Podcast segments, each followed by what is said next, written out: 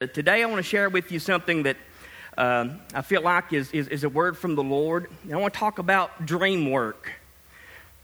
Dream work. Ecclesiastes chapter number four, starting at verse number nine. Solomon writes, "Two are better than one, because they have a good reward for their labor."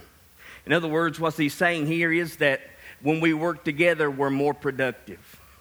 He says, "For if they fall, one will lift up his companion, but woe to him who is alone when he falls." And so what he's saying here is, not only when you work together are you more productive, he said when you work together, you're more protected.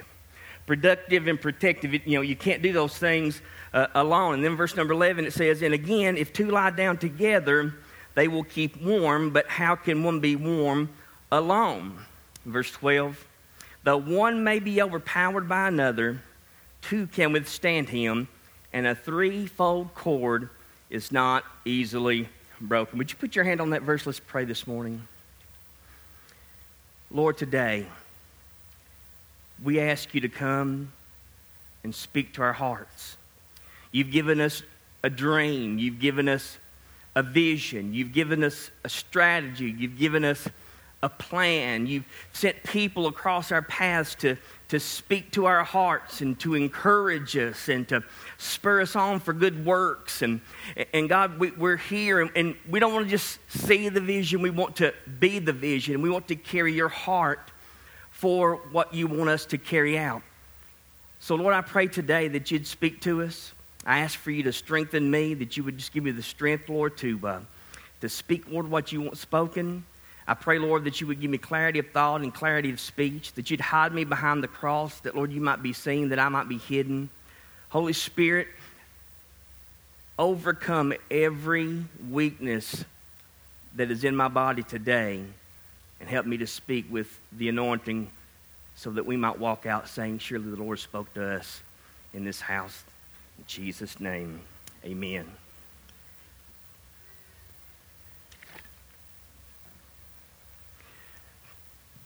Within the walls of, of this church is a ton of potential. Within the walls of this building are, are people that are full of God-given potential. But potential within itself is, is, is, is, is useless. Potential has to be developed. And God has given every one of us potential, God-given potential, to become everything that he wants us to be and to be able to accomplish everything that he wants us to do. You see, your potential is God's gift to you.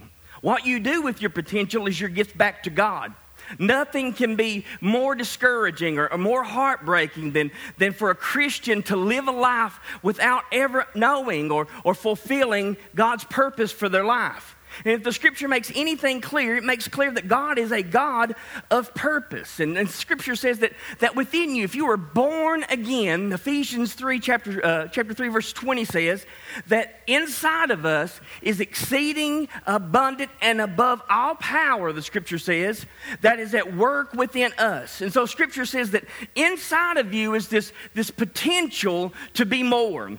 Inside of you is this potential to, to, to become more, to accomplish more, to, to, to do things that, that, that you never dreamed would be possible to do. And he says, so there's exceeding and abundant and above all power located inside of us. But the truth is, none of that is actually accessible to us without growth and change. You know, inside of us, you know, the Bible says is the kingdom of God. The kingdom of God is within us. Everything that God has called you to do is not somewhere out in the distant future. It's not somewhere where you're lost and you're trying to find it. The, the kingdom of God is within us. And most of us, when, when we understand that, that there's that kingdom of God within us, that potential within us, we need to be able to connect with people who have a dream, who have a vision, who can be teachers and trainers. trainers and equippers so they can help bring out of us what God has deposited within us. And God has created all of us in a unique way. You see, what makes you unique is also what makes you powerful. You know, God created you a one-of-a-kind original. You were custom-made by God and for God. He left no detail to chance. The Bible says that He saw us within our own mother's womb, yet being unformed. And, and so God is saying, you know what? I understand the details of your life. He said, all the days of your life were written in a book before any of those days were actually lived out. So God is involved from the beginning and in the middle and in the end, and God is saying, I have purpose for your life. I've given you potential to become more than what you are and accomplish more than you thought you could possibly do. But none of that will happen until, number one, we're willing to grow and change, and number two, until we are willing to work together. Now, growth and change, most people look at that and they think that it's an event. You know, they want to pinpoint a, a moment or an event in their life where they can say, this is where everything changed for me. And, and the truth is, there are those moments. Like when you get saved, there's a moment when you surrender everything to God. And in that moment, everything changes. But the truth is, when it comes to the Christian life, when it comes to following Jesus, there's a moment of surrender, and then there's a moment by moment surrendering of your life every single day. It's not a one-time thing. So many people live off of a Sunday morning service or a feeling or an emotion or or, or just a religious ritual. They feel good. They they kind of just, just make their conscience. They feel that, you know what, if I do this, then, then, then maybe this is something that's pleasing to God. But listen, God has so much more in store for your life than you could ever dream or imagine. But when it comes to growth and change, most people think it's an event versus a process. And when it comes to the Christian life, you will spend more time on the journey than you will arriving at a destination. As a matter of fact, the Christian life is not about a destination. The Christian life is, is not about what you accomplish. It is about the person that you become. And somewhere along the way, you become something more than what you are. There's a, there's a longing in our hearts for every one of us to do something great for God. We all want to do this. And listen, Jesus talked about greatness. He never, he never rebuked anybody for wanting to be great or to do great things. He only rebuked them when they wanted to do that with, without the right motive. In other words, they wanted to draw attention to themselves. And, and so growth and change is not an event, it's, it's a process. And in life, most people overestimate events and underestimate the process. And any time that God wants to impact a city, a state, a nation, whatever it may be, He looks for those that will rise up and completely devote themselves to Him and His purpose. Now, I'm going to give you three things that's that's not in your notes or in your outline that I want to encourage you to write down. I want to write down. I'm going to give you three characteristics of a dedicated person.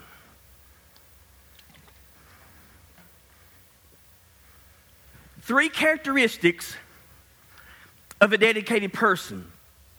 You know, Second Chronicles chapter sixteen, verse nine says, the eyes of the Lord go to and fro throughout the earth, searching for a heart that is fully devoted to Him. Let me ask you something. If you were to examine your life, if you were to consider your life, would you consider yourself a, a deeply devoted person? You know, would you consider yourself a deeply committed person? If you do, what do you base that upon? And so God is looking for that kind of quality. He's looking for that kind of characteristic. He said He's looking for those that are loyal. He's looking for those that are devoted. He's looking for those that are all in. Because He did say in the gospel, Jesus did, He said, you know what? He who does not forsake all he has cannot be my disciple. And so let me give you three, three characteristics of a dedicated person. Number one, a dedicated person is, con, is a concerned person. A dedicated person is a concerned person. Every one of us go through a process. Every one of us go through different levels and different experiences and different processes along our journey. The problem is when we experience a, a moment in time, whether it's good or bad, we tend to park right by that and then allow that to define our spirituality, our relationship with God, to allow it to define who we are. We either get stuck or we get bogged down or we get consumed or we get distracted. And so we always try to go back to this point to where you know, we're wondering, you know, you know, th- is this all there is to do? Is this all there is to, to Christianity? Is there, is this all there is to, to, to having a relationship with God? Is just doing this? And we tend to just settle and become satisfied. But a dedicated person is a concerned person.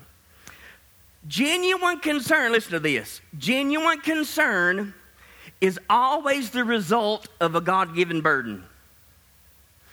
Genuine concern is always the result of a God-given burden. Concern allows you to personally identify with the feelings of others and to become personally involved in meeting the need. When you truly are a concerned person, you carry a burden in your heart for others. When God gives you a burden, he allows you to experience to some small degree that which is on his heart. And then he also, when he places a burden upon you, he allows you to experience that which is on somebody else's part. And so when you're carrying a burden, you're carrying God's heart and somebody else's heart, and your responsibility is to step in and respond, and God wants to use you to meet that need. Concern is more than just uh, just believing or, or, or saying words or talking and saying, you know what, if you all you do is talk about being concerned, that's not really genuine concern. And so when you have concern for somebody, God has burdened your heart. Now listen to this here. When someone is carrying a God-given burden, it deepens our ownership of the need. Have you ever thought for a moment that that which you're praying for and that who you're praying for, that you yourself might be the answer to that prayer? We tend to think maybe it's somebody else, and so we think that their only job is simply to, to pray about it.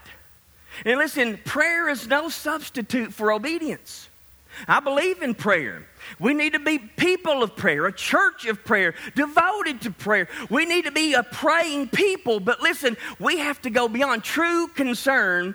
A genuine burden goes beyond just saying, you know what, I'm concerned about this. It helps you to take ownership of the need that God places on your heart. Now, here's the second thing. A devoted person is a consecrated person. Now, here's the reality. This is the process we go through. A true burden will always lead to genuine brokenness. A true burden will always lead to genuine brokenness. How can we honestly say that we care about a lost and dying world with dry eyes? Let me say that again. How can we honestly say that we are concerned, that we're burdened, that that that we're you know we're we're concerned about what's with with with dry eyes? How can we honestly say that we care? How can we honestly say that we are concerned? Listen, a true burden from God will produce genuine brokenness in our life. And listen to this: brokenness always produces compassion. Brokenness always produces compassion. The Bible says when Jesus looked over the multitudes, he was moved with compassion. Compassion is an attribute of God. And so brokenness brings us to that place of compassion where we think about and, and, and pray about and, and reach out to those that are hurting. Now, here's the problem. We see so much chaos. We see so much mess. We see our family members and our friends, our, our county, our city. We see so many people that are drug addicted, so many people that that that, that are, are out doing their own thing. And, and we can become cynical, and we can become apathetic, and we can become indifferent, and we can develop I just don't give a care attitude. So many people, listen, when you first get saved, have you ever did you ever notice the fact that the first thing that happened to you when you got saved is you immediately started thinking about somebody else? When you first got saved, you immediately begin to consider somebody else that do, does not know Jesus. You, I mean, that's the natural response. You've been broken, and then God heals your brokenness, and then he puts his heart in you. And Paul said, the love of Christ compels me. But something happens. We start coming to church, and we learn how to do church. And, and you know, we just live off Sunday morning to Sunday morning, and we hear preaching, and we hear singing. But we are completely apathetic, indifferent, and insensitive to truly the greatest need that are outside the walls of this building. You know, with, with, with, within the time that we spend here in this church, during this service today, you know, did, did you know over one hundred people will, will die? Over one hundred people will die. ninety-five of them will go to, he- uh, go to hell, and eleven of them will go to heaven, according to st- statistics. The Bible says death and hell enlarges itself every single day. And so a, a truly dedicated person experience a burden from God and genuine brokenness, and then brokenness leads to compassion. Listen to this. Brokenness softens the heart and makes us sensitive and responsive to God. The word sensitive means to have the capacity if, of being aware of the needs and emotions of others. Does that describe you? Do you carry that kind of heart? When you walk outside this building, when you go to the store, you go to work, or you, you walk out and you see people in, in, in just a, a horrible, horrible condition, are you sensitive to them? Are you sensitive to God? How, how many of you know when, when God, God might just prod you a little bit? You know, he'll say, now go over and talk to that person, or, you know, go over there and give that person some money, you know, and, and, and the Holy Spirit just kind of gives you a nudge. And you know what? In the beginning, we're glad to do that. But over the process of time, we become more calloused and calloused, and we become insensitive and apathetic, and we lose that genuine burden and concern and compassion for other people. Now, here's the third thing. A dedicated person is a committed person. The word consecrate means to set apart for a specific pur- uh, purpose. And until we move, now listen, here's, here's, here's where it starts at. Until we move from being comfortable to concerned and then to consecrated, we will never truly make the commitment God is asking of us. I wonder how many of you are truly committed to what God's called you to do. How many of you are truly committed to the vision that God has given this church? How many of you are truly concerned about those who are suffering in addiction, who have broken lives, who who who, who are dying, who are who are destitute, who, who have lost everything? How many of you, honestly, you carry a fresh burden in your heart? A dedicated person, he, he comes and he says, you know what? I, I cannot be comfortable anymore because I am aware that there's a need out here that God wants me to respond to. And so when God places a burden upon you, you become concerned. And once you get concerned, that burden weighs upon you till it comes to a place of brokenness. And until you are broken, you will never consecrate yourself and set yourself apart to the work that God's called you to. And if you will not set yourself apart to the work he's called you to, you will never fully commit to what he's asking you to do. Concern is more than talk. If all you do is talk about being concerned, you are not really concerned. Anything you are concerned about, you'll be working to change. And as long as we are uninvolved, we are unconcerned, because the only real measurement of commitment is action. That's shouting ground right there, I know. So if all you do is talk, then you need to stop saying you're really concerned. If all you do is have a conversation about how horrible the world is, or you know, if or, or how bad the community is in, and what, what bad shape that, that families are in, what you know, what, what I'm concerned about these things. We say that all the time, but listen, cons- being concerned is measured by commitment. You pay for it with your life. So there's people here today. You know what? You're in you're in the comfortable place. You're comfortable with the way things are. You're comfortable coming to church one time a week. You're comfortable just, you know, giving a, a tithe or a tip to God. You're you're comfortable, you know, and, and you're you're you're excited about coming just as long as God doesn't require you to do something with what He's given you. So there's people that are comfortable, and then there's those of you that are that are concerned. And what I mean by that is that, that God's placing a burden on your heart, but you don't necessarily know what, what He wants you to do with this burden.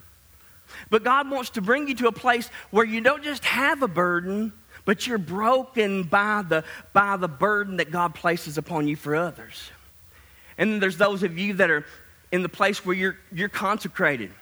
You're set apart. You're saying, God, I'm all in. You know, it's one thing to say, God, I give you everything. It's another thing when He comes and takes it. Those are very good words to sing and very good prayers to pray until He actually does that. But most of the time we pray, but we don't pray in such a way that, that we're really expecting God to answer it, are we? Or are we? I mean, we're, we're praying, but we're thinking, you know what, I'll pray somebody else will go do that. And so God wants to bring us from the place of being comfortable to the place of being concerned, to consecrated, and to a place of commitment. And so those are three characteristics of a dedicated person. Now let me give you three things here about what produces dream work. See, listen, teamwork makes a dream work. Teamwork makes a dream work. The Bible says that two are better than one. You know what Rick says. He says two heads are better than one, even if both of them are empty. Two are better than one, for they have a good reward for their labor. Listen, the reason God gives us a vision as a church is so that we can come together for a common purpose and goal. And so God says, you know what? I want to use you. I want to give you a vision. I want to give you a, a purpose and a goal. And I want you to make an impact and a difference in the community and the state and the places He's called us to minister.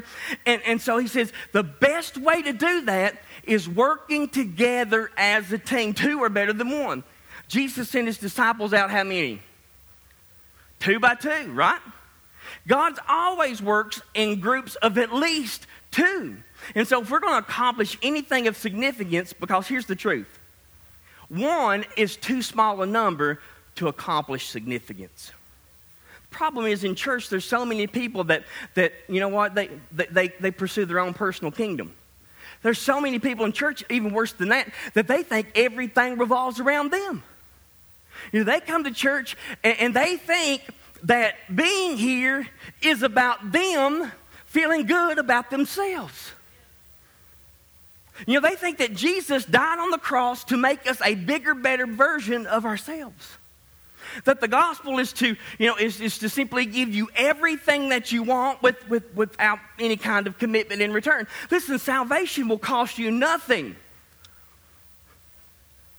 but the anointing and the ministry and fulfilling the calling will cost you everything. Salvation costs you nothing. But having a ministry, fulfilling a calling, walking in power will cost you everything. So here's three things that produce dream work. Number one, the price must be paid by everyone. If we're going to see this daring faith vision come to pass, every one of you is going to have to pay the price. Now, don't get mad at me. Don't think that I'm trying to uh, get too much out of you. Jesus said that. Jesus said that you're to deny yourself, take up your cross, and follow Him. He's the one that is putting the demand on our life. And so to, to see this dream, this daring faith dream and vision come to pass, it's going to require every single one of you, not just me, not just Clay, not just Brian, every one of you, because God has set the church up in such a way that you have responsibilities and you have something to contribute, you have something that meets a need, and if you don't do that, the whole body suffers in return. Everybody has to pay the price. Everyone must work. Listen, a lot of people think that the word work is a cuss word. Jesus said this, He said, work while it's day. for night will come when no man can work. Jesus said, you know what? The works that I do, you shall do also. Even greater works than these shall you do, because I go to the Father. When Nehemiah was rebuilding the wall and people tried to get him come down and, and just kind of get him distracted and doing everything else, he said, I can't come down. I'm doing a great work. Do you understand what God has called you to do? Do you understand what God has called this church to do? He's called you to a great work. And many of you have listened to the voice of distraction, and you've allowed yourself to get so consumed with the cares of life that, you know what, you come off the wall. You're not committed. Listen, if you're committed to everything, the truth is you're not committed to anything. I mean, there's a lot of people, and listen, this is what it's like. There's a lot of people that would say, I want to do something great for God. Well, doing something great for God begins by, by doing something small for God. Big dreams always precede big achievements, but there's no substitute for work. Work is the price of success. First Corinthians chapter twelve, verses four and five.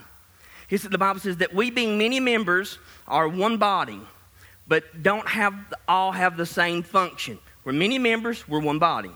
So we being many are one body in Christ and individual members of one another. Now listen to this, verse twelve. God has placed each member in the body where he desires. In other words, if you are a part of a local church, God has a place for you. And somebody else cannot take your place. Somebody else cannot pick up your slack. If you're not doing what God's called you to do, if you're not in the place where God wants you to be, then you know what? The whole team, the whole church, the kingdom suffers as a result.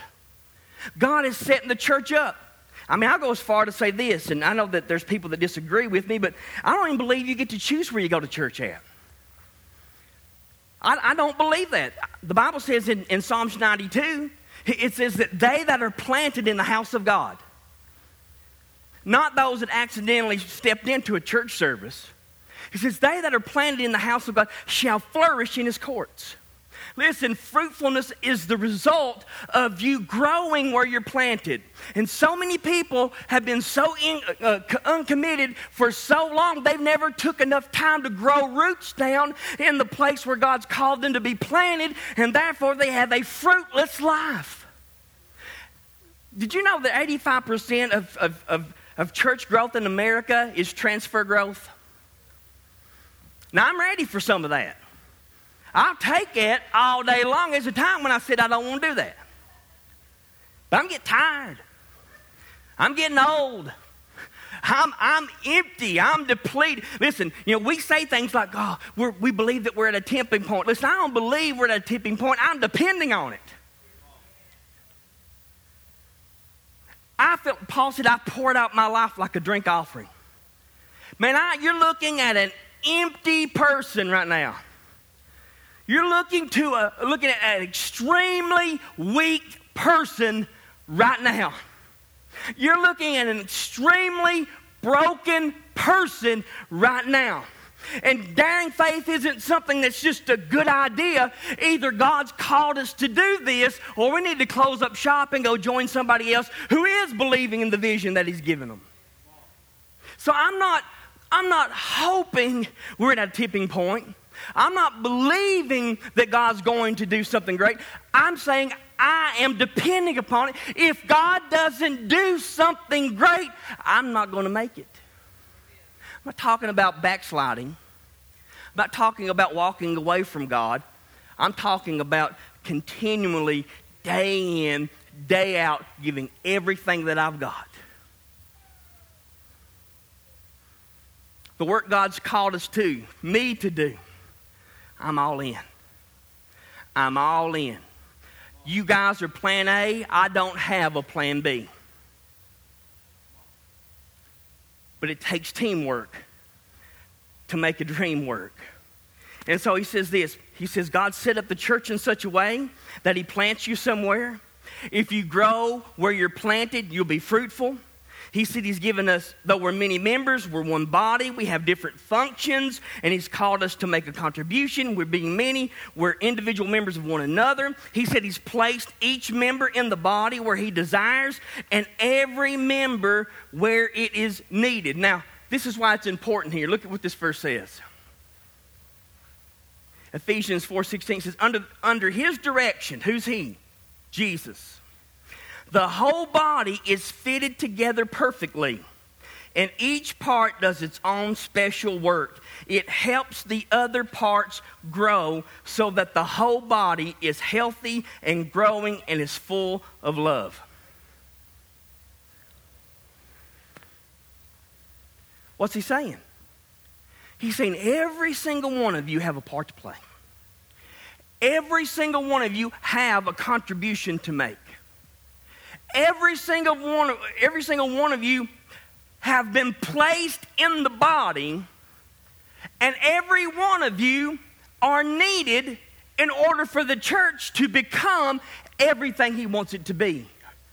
So you've been, listen, you've been called to be fruitful. You've been called to be faithful. You've been called to, to, to function and to fulfill and to do what God's called you to do. And when you don't do that, the whole body suffers.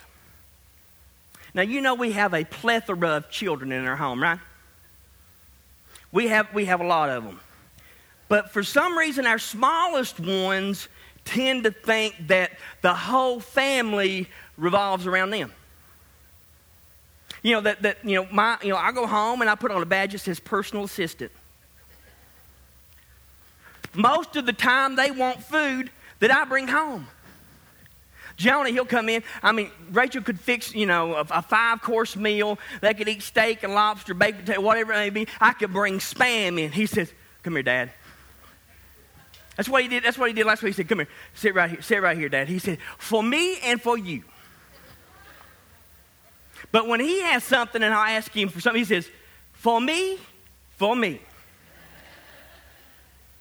I said, no, for me and for you. He said, no, for me and for me. He, he thinks the whole family centers around him. It's okay now because he's three. That's not going to fly when he's twenty. So many people in the church are no different than Jonah is in our family. You've been in church for twenty years, but you act like a three-year-old.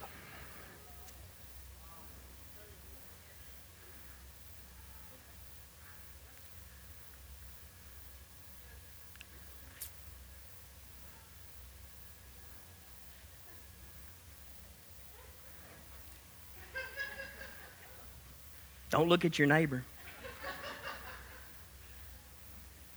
Now, how do you know if you're part of that three-year-old category when you're not doing anything to contribute to the family? When you're three, it's all, you know, I, I don't mind, you know, fixing bottles and changing diapers and all that stuff as long as I don't have to part the mustache to put the nipple in, you know what I'm saying? Some of you get that a little bit later, but, uh,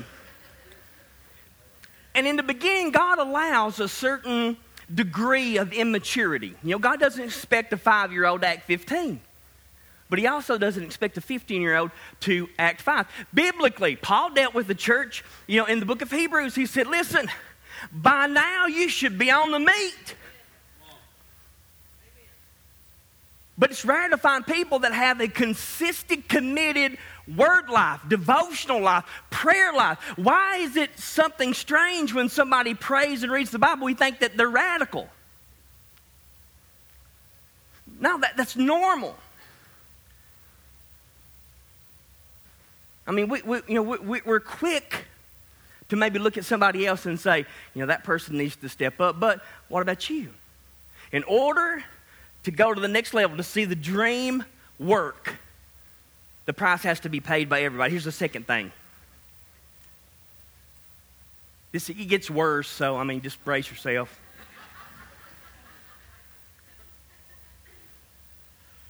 Number two, the price must be paid at all times.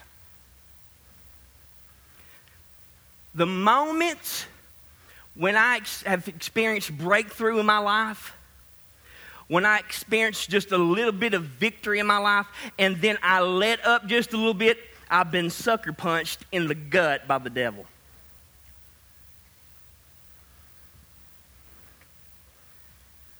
The moments that I just kind of backed off a little bit, he wore me out. But in order to fulfill the dream, to see that dream work, the price must be paid at all times. Listen, every one of us have to continue to grow. Why? Because the day that you think that you have arrived or achieved or accomplished anything is the day that you have forfeited your potential of what you could be in the future. You know, I mean, I dream to see this church full, and there'd be multiple services. But you know what? If we were having multiple services, but yet there's forty thousand people within driving distance of our church going to hell, can we call ourselves a success? God has to deliver us from a success mentality and give us a significant mentality. Success has ruined more people than failure. Just when you think you got this, you begin to head down. Remember when you used to need God every day and you prayed like it? You see, God intends for us to become more than what we are. But if we become comfortable and complacent with our walk with God, we will lose the necessary momentum to go to the next level. See, listen, Daring Faith was a good idea. It was a pretty, it was a pretty inspiring thing to look at, wasn't it? It's like, wow, this is great. Man, I'm all in. I'm, you know, I'm going to get committed. You know, I'm, I'm you know, I'm, I'm going to, I'm going to pledge, and I'm going to faithfully give. And now it is, you know, a, a little over a month later. Let me ask you, where you at now?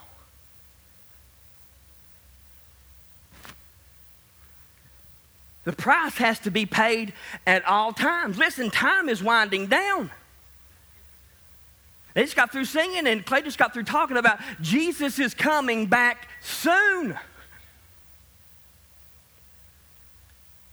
But the price has to be paid at all times. Listen, the greater the calling, the greater the sacrifice. I love what the Apostle Paul said in, in Philippians chapter three. He said, the things that I thought were gain for me, I now count as loss.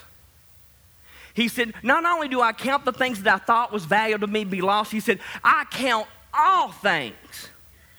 Everything I thought was important. Everything that I thought was significant. Everything that I thought was, was of value. He said, you know what? Every bit of that is nothing. I count it lost. One scripture says, rubbish.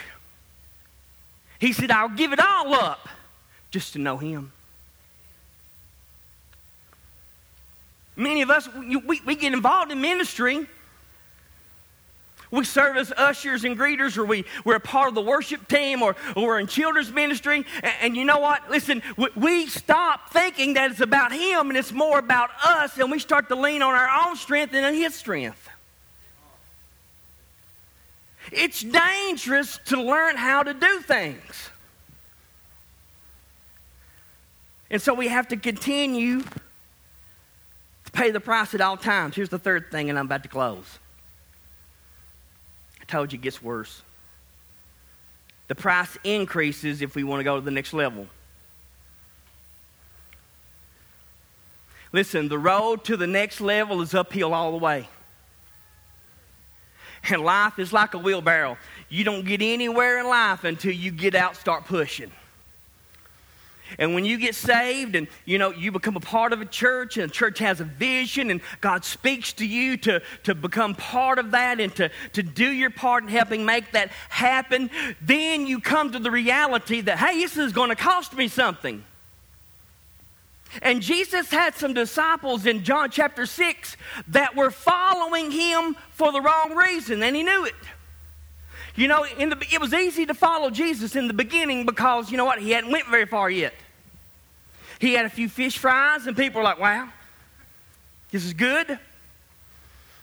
My belly's full. I'm going to follow Jesus because of what he, you know, does for me. And so what happens is, you know, they start following Jesus, and they're there because they've seen him do miracles. Some people come to church as a spectator. And it's the same back two thousand years ago. They come and they spectate. They come to watch a show.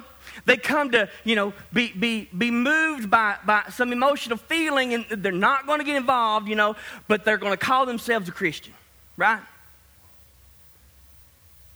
And so Jesus says, you know what? Here it is. John six, he says, he who doesn't eat my flesh and drink my blood have no part in me.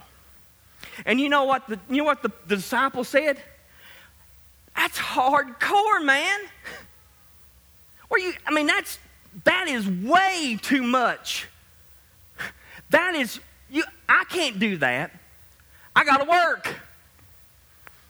I got to have family time. You know, I, I've got listen, I've got stuff I need to do. I got to mow the yard. I got to use this bass boat I bought. And, you know, I need to go. But he says this. Here's, here's the thing that gets me. That's what I love about the Bible is it doesn't leave anything out. It just simply just comes at you, good, bad, and ugly. He says to this group of people, he says, you know what? I know the reason you're following me is wrong. He said, I know the motive of your heart. He said, you saw the miracles and you started following me. I filled your stomach and you started following me. He said, but this is where this level stops, and this is what I'm requiring now. And so Jesus puts a demand on them. And you know what the Bible says? It says, many of his disciples withdrew from him and walked with him no more. He didn't say many of the Sunday morning churchgoers. It specifically talks about disciples. He said they withdrew from him and walked with him no more. They said, you know what? That's too much. Some of you, you're just like that. It's your mentality. It's too much.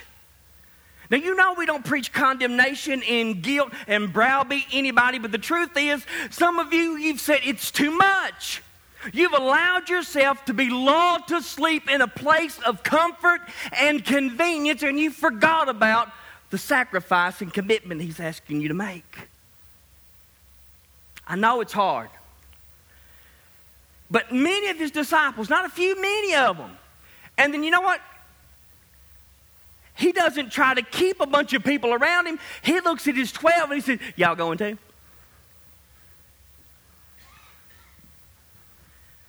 Listen, Jesus would rather have a few that will follow him all the way to the cross than a multitude that are just in it for themselves. What are you in it for? I tell people, listen, I don't do this for the income. I do it for the outcome. So the price increases if we want to go to the next level. Then go ahead and come to music. You know, in Mark chapter ten, listen what he says. Then Peter said to him, we have left all. He said, we've left everything.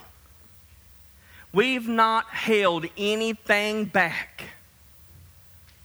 Let me ask you something. What have you left behind?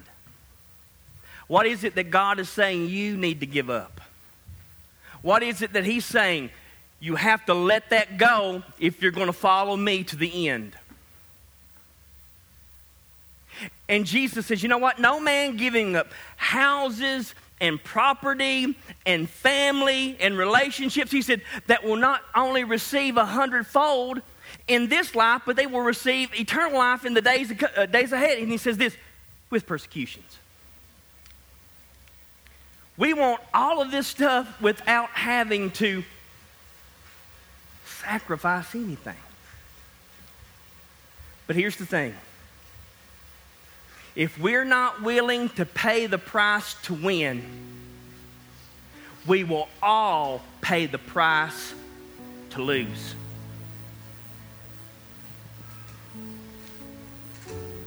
The only thing that matters right now, I want you to look at me, is what we do in this moment that God has given us together. God has called us to make an eternal difference for the kingdom of God. And if a temporal sacrifice will produce an eternal reward, give it up. If it's time, if it's entertainment, if it's social media, if it's just whatever, giving that up, if it's going to produce an eternal reward, it's worth it. Now listen to this story.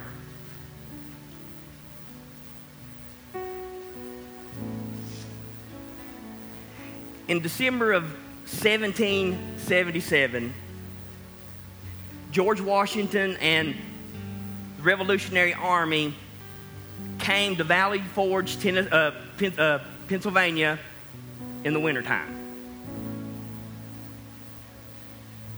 And up to this point, this had not been really a successful year for George Washington and his troops. As a matter of fact, they had suffered four losses in one year. But on December nineteenth, seventeen seventy-seven, listen, George Washington and eleven thousand troops straggled into Valley Forge, Pennsylvania, only to face the reality of a bitter winter with minimal shelter from the elements.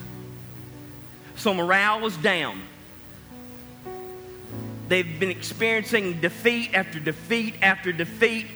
Many of them are thinking, you know what? Let's just give up. It's not worth it. Forget about it. But the conditions were horrible.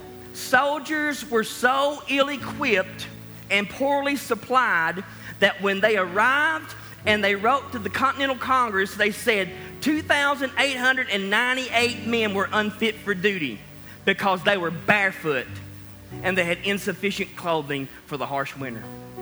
Listen to this. Things got so bad that men had to stand on their hats and fight off frostbite from their feet.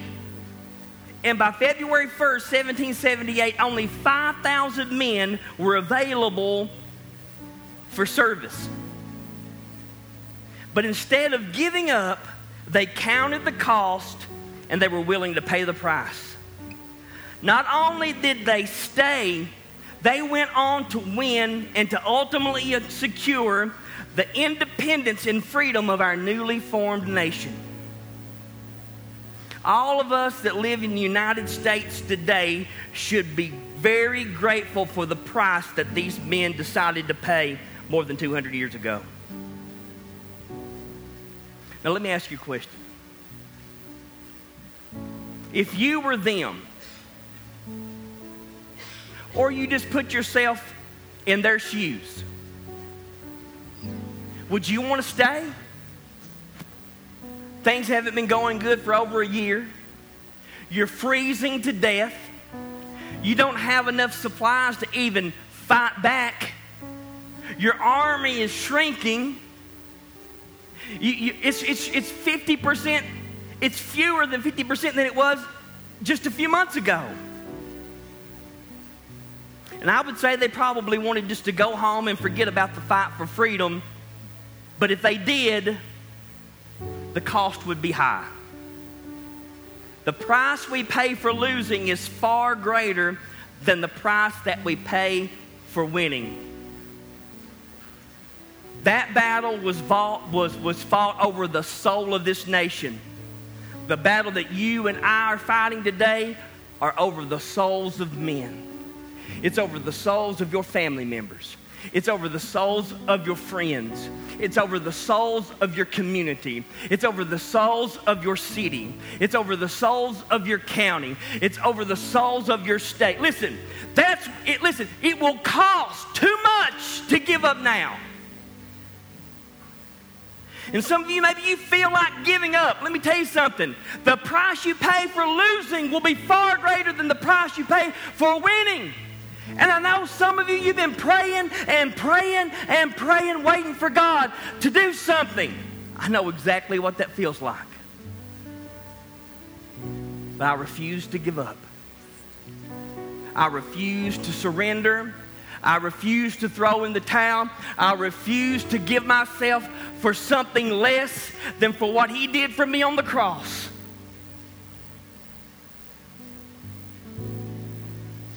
Some of you, you've already given up. In the back of your mind, you've settled into a place of comfort,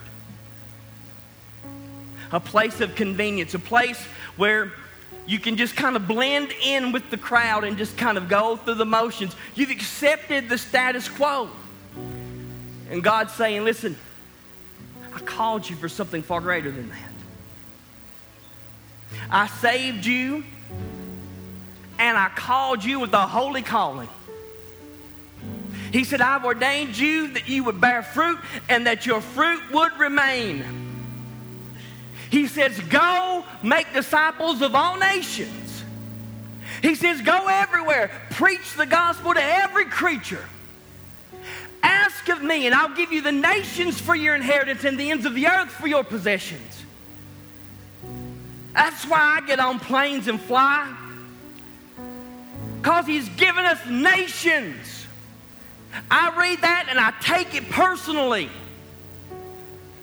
Two simple letters, one word, go, radically change my life. But you don't have to cross the sea to become a missionary. All you need to do is see the cross. The cross makes every one of you missionaries. God had one son, and that one son was a missionary and a physician. And that's what He's called you and I to be. Stand with me.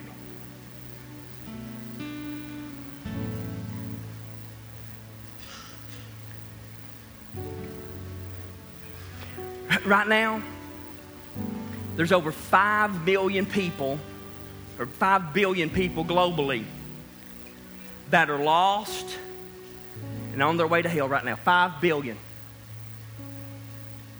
That number of people, if you were to draw, uh, draw a line around the circumference of the earth, if you were to line them up on the weak equator, five million people lined up front, back, front, back, will circle the world forty times. That's how many lost people are out there. So much so that we could circle the world forty times. forty times. And now you see what Jesus done on, for God so loved the world that He gave His only begotten Son. God demonstrated His love for us that while we were yet sinners, Christ died. A concerned person has a God-given burden. That God-given burden produces brokenness. Brokenness leads us to consecration and commitment. But if we're not broken, we definitely will not commit. How do you know if you're broken? When you're broken, you will stop resisting God. There's areas in your life right now that God is saying, you're in the comfort zone there, you need to get out. You're in a place, you've become used to this, you need to get out. I've called you to this. I've called you to go to the jail. I've called you to go to the prison. I've called you to go to the nursing home. I've called you to go to the ends of the earth. I've called you to join a small group. I've called you to do a service project. I've called you to go to the highways and the byways. I've called you to do this, and you're comfortable.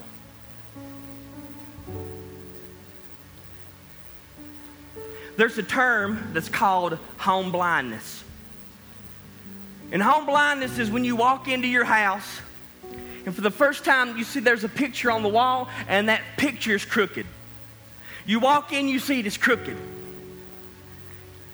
But if you don't fix that picture that's crooked, if you go day after day for twenty-one days, after twenty-one days, that picture will start looking crooked, will start looking straight instead of crooked. And the same is true about us. If we stop looking at the cross and stop seeing the crookedness in our own life and the crookedness that's in the world, pretty soon we'll just simply say, this is normal. It's always been this way. Nothing's ever going to change.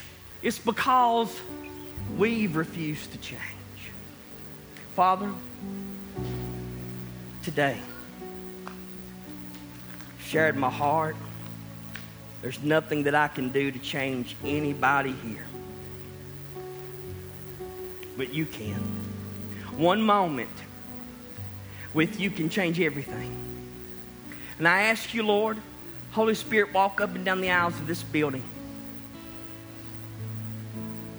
Visit each person sitting in each row. And begin to reveal to us all those places where we become comfortable. Maybe you're here this morning and somebody's invited you to church, but you're lost. You don't have a hundred percent assurance that things are right between you and God. But people keep inviting you, and you finally given in. But yet God's dealing with you, but you're fighting against God. You're resisting God. I'm telling you, brother, I'm telling you, sister, if you lose that battle, you will lose your soul for eternity. For what does it profit a man if he gains the whole world and loses his soul? You can't keep procrastinating forever. You can't keep putting it off forever. You can't stop being indifferent forever if he's dealing with you. He says, if you hear my voice, harden not your heart. How many would say, you know what, just if, uh, uplifting every hand, that I'm lost, God's speaking to me. I don't have one hundred percent assurance that things are right between me and God. On the count of three, just shoot your hand straight up and straight back down. I'm not coming out there at you. I'm just saying if God's dealing with you, you need to get some perspective. On the count of three. One, two, three. Say, that's me. That's me. How many would say, you know what? God's been exposing my heart. That there's areas in my life that I've become so comfortable with that I begin to take for granted my commitment to Jesus. And he's calling you out of that comfort zone. Shoot your hand up and say, that's me. That's me. As they sing and as they play, by all means, find you a place to pray. How can we say we're concerned about the world? How can we say we're concerned about our family? How can we say we're concerned about the lost when we don't have eyes that are watering with the burden that has broken our hearts by God? As they sing and as they play, I invite you to this altar.